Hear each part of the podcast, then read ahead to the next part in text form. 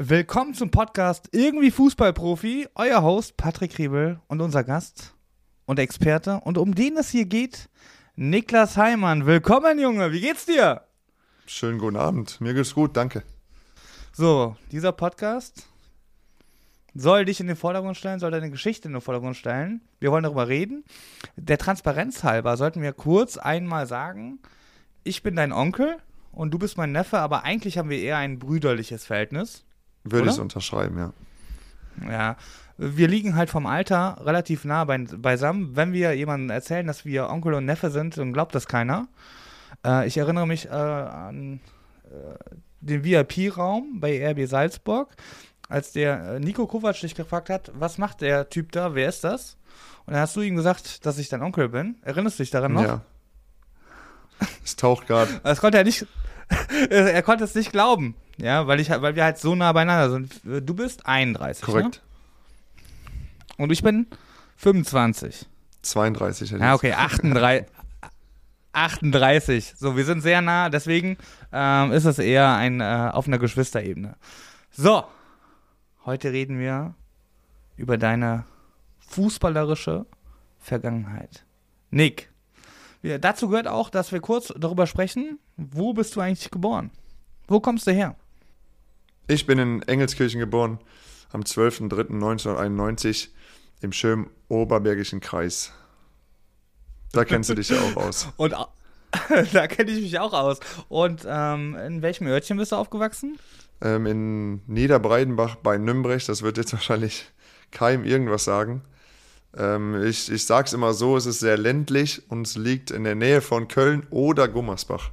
So habe ich mich mein ganzes Leben so. So sage ich es auch. Ja, ja, ja. So habe ich es.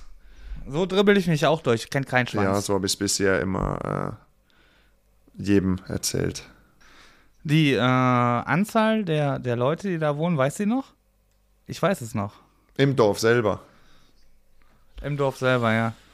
Ich sage immer irgendwas um 200 und ja.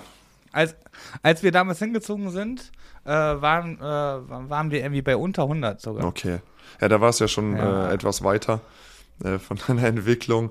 Ähm, ich sage immer irgendwas um die 200 und äh, wenn du ins Dorf rein willst, dann äh, und es kommt dir einer entgegen, dann musst du schnell den Rückwärtsgang einlegen und Abfahrt, weil sonst kommst du nicht durch. Das ist so. Es, es ist ja ungefähr, also von der, damit man sich das vorstellen kann, es gibt dort so viele Kühe wie Menschen, oder? Das ist ja, es könnte hinhauen. Wenn wir damals, wir sind, äh, wir haben auch ganz lange zusammen gewohnt, der Nick und ich. Und ähm, wenn wir aufgewacht äh, gewacht sind und du bist aus dem Haus gegangen, egal in welche- Richtung du dich gedreht hast, hast du einfach ver verdammte Kühe gesehen. Mm, Das stimmt, ja. Ja, War ein schönes Örtchen. War ein schönes Örtchen zum, äh, zum Aufwachsen. Ja, absolut. Also was wir da alles gemacht haben. Ähm, aber da soll es nicht gehen. Weißt du noch, als du Motocross gefahren bist, auf, über, über unsere Wiese da Ja, oben? ja, im Das- Garten. mit drei? Ja, ja, ja, im Garten.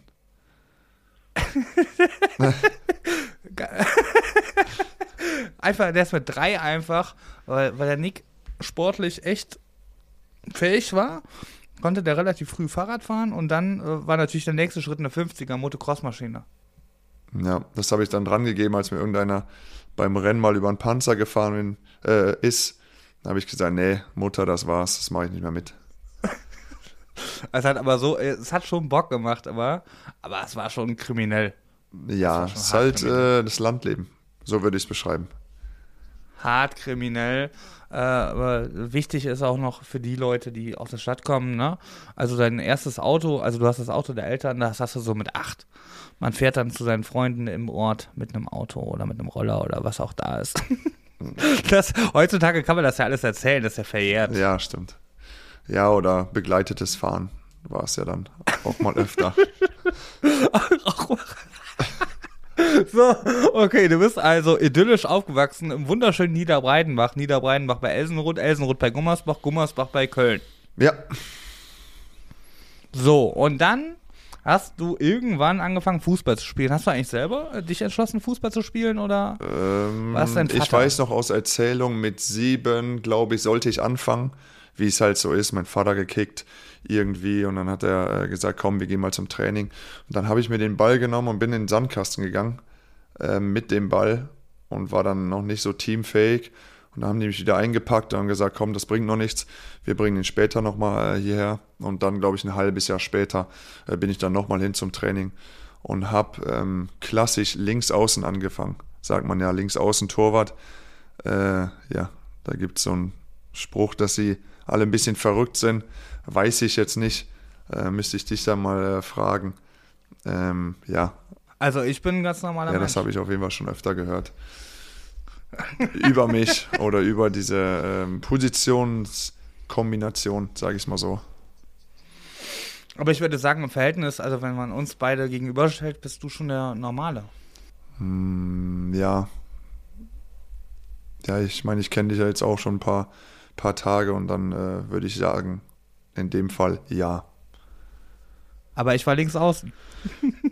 Der Torwart hat dir noch gefehlt, wahrscheinlich wäre es dann noch schlimmer geworden. So, okay, dann hast du bei Elsenroth angefangen. Im wunderschönen, beschaulichen Elsenroth. Ich würde mal behaupten, Elsenroth hat Einwohnerzahl 500. Ja. Würde und da hast du mitgehen. dann angefangen und dann hast du als Linksaußen angefangen. Genau. Ja, Auf aber Asche. okay, alles klar. Wunderschön. Aber du bist der Torwart. Das ist korrekt und äh, es kam dann so, ich habe angefangen und ich muss sagen, ich habe es echt ordentlich gemacht und, und äh, hat mir auch gefallen. Ähm, und irgendwie war ich damals in dem Alter, ähm, ich habe halt vorne die Tore geschossen oder wir dann auch als Mannschaft. Ich meine, es ist eine F-Jugend oder so, glaube ich. Ist ja, F. genau. Da läuft ja jeder rum, macht mal ein Tor, äh, schießt mal ein Eigentor, keine Ahnung. Und dann haben wir auf jeden Fall ziemlich viele bekommen. Und irgendwie war ich damals schon so drauf und habe gesagt, ey, äh, halt doch mal ein oder irgendwie sowas. Ist mir irgendwie auf die Eier gegangen. Und dann meinte doch der Trainer und auch mein Vater, äh, ja, du mecker hier nicht rum, dann geh du doch mal rein und zeig, dass du es besser kannst. Ja, und anscheinend haben die mich dann angeschossen oder weiß der Geier, irgendwer hat irgendwas ähm, gesehen. Und ab dem Tag musste ich dann im Tor bleiben. Und wenn es eng wurde, ist kein Witz, ähm, bin ich dann nachher noch raus. Immer. Also gegen Ende des Spiels. Und wenn es unentschieden stand oder so, habe ich noch ein, zwei Buden gemacht. Das war aber nur ganz am Anfang. Ja, und wie gesagt, dann bin ich ähm, ins Tor dann relativ schnell danach. Und dann im Tor geblieben. Bis heute. Du warst auch, du warst ein guter Spieler. Also ich habe äh, einige, also ich habe viele Spiele von dir gesehen, früher noch, als du draußen warst. Äh, da, du warst halt so ein schneller Typ, ne? Du warst halt schnell. Mhm. Ja. ich So. gesagt, ja. Und, und dann, und dann bist du, ich weiß gar nicht, äh, ich schwör's dir, ich weiß gar nicht, wie das passiert ist. Dann bist du zum FV Wiel gewechselt. Für die Leute, äh, FV Wiel ist hier im Umkreis, äh, ich sag das immer, wenn, ich Leuten das erkläre, das ist sowas wie der FC Bayern des Ich Berges. hatte es gerade genau im Kopf. Ohne Spaß, ungefiltert. Ja? Genau, ich habe genau dran gedacht.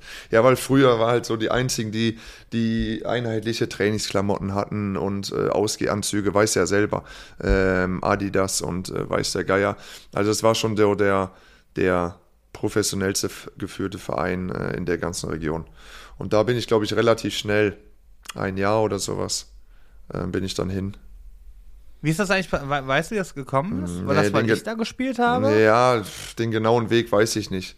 Klar, das äh, spricht sich ja dann schnell rum, wenn man, wenn man kein ganz Blinder ist, dass man äh, direkt vielleicht ähm, weiter gefördert werden sollte. Dann geht's halt, guckt man, wo kann man das am besten machen wahrscheinlich und dann ist halt die, äh, ja, die erste Adresse oder die bestmögliche Adresse im näheren Umkreis, ähm, wird dann erstmal angefahren. Ja, und dann habe ich da gespielt beim FV Wiel. Auch ziemlich erfolgreich, glaube ich. Damals mit dem E-Jugendtrainer. Wie lange hast du da gespielt? Mm, Ich glaube auch nur ein Jahr. Kurz. Relativ kurz, genau. Und dann ging's, Kurz. dann ging's weiter. Wie ging es dann weiter? Dann kam irgendwann mal mein Vater und hat gesagt, ähm, wir fahren heute mal nach äh, Leverkusen, Bayer 04. Der hat, keine Ahnung, man hat ja auch diese ganzen Kinderturniere gespielt. Anscheinend waren da Scout schon in dem Alter damals und ähm, wurde ich eingeladen zum Probetraining. Er hat das natürlich immer so ein bisschen anders verpackt. Ja, wir gehen mal dahin trainieren, mal gucken, wie es ist. Und ähm, ja, dann hatte ich so eine Torwarttraining ähm, und danach war eigentlich relativ klar, dass sie mich haben wollten. Und wie gesagt, dann war ich ein Jahr beim FV Wiel und dann bin ich direkt zu Bayern 04 Leverkusen gewechselt. Mit dann neun Jahren müsste es gewesen sein. Weißt du denn noch, wie das erste Training war? Ja, also gerade wo ich auch nochmal drüber gesprochen habe, dann äh, fallen natürlich auch noch ein paar Sachen ein. Das weiß ich noch genau, weil ich war alleine ähm, mit dem Torwarttrainer quasi und wir sind halt ein paar Übungen durchgegangen und dann war eigentlich schon relativ schnell klar, ähm, dann nach dem Training im Anschluss ähm, haben die, glaube ich, direkt meinem Vater Bescheid gegeben, dass ich dann äh, ja öfters äh, kommen könnte. Ja, also meiner Erinnerung nach ist das sogar so, äh, dass sie äh, vom Fleck weg, normalerweise muss man öfters dahin kommen, ähm, vom Fleck gesagt haben, äh, unterschreiben jetzt hier heute, gestern.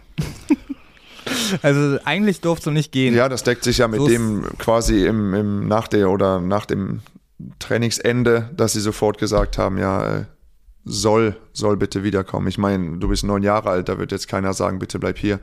Äh, man ist ja ein kleines Kind und das äh, haben ja die Eltern dann zu entscheiden.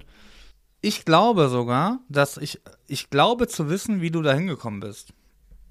Ja, Willst du wissen?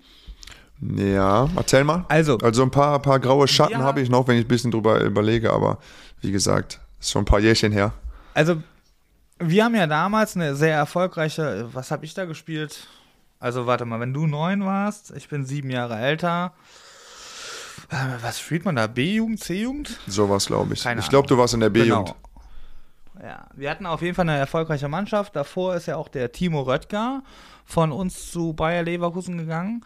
Genau. Und ähm, Es war damals, glaube ich, sogar so das Aushängeschild, dass der so der erste war, wenn ich mich nicht ganz täusche, der dann bei Leverkusen ja, war. nee, nee, Nein? nee, der erste war der Tristan, der Tristan Schneider war der erste. Okay. Der Tristan Schneider war der allererste, der ist dann nur U11 rüber gewechselt und der erzählt das noch, also er musste noch auf Ascheplatz äh, bei Bayer Leverkusen Okay. zocken und der hat, er erzählt dann aber auch immer davon, dass er ähm, sich in Containern umziehen musste. Also es war wohl noch so unprofessionell alles. okay.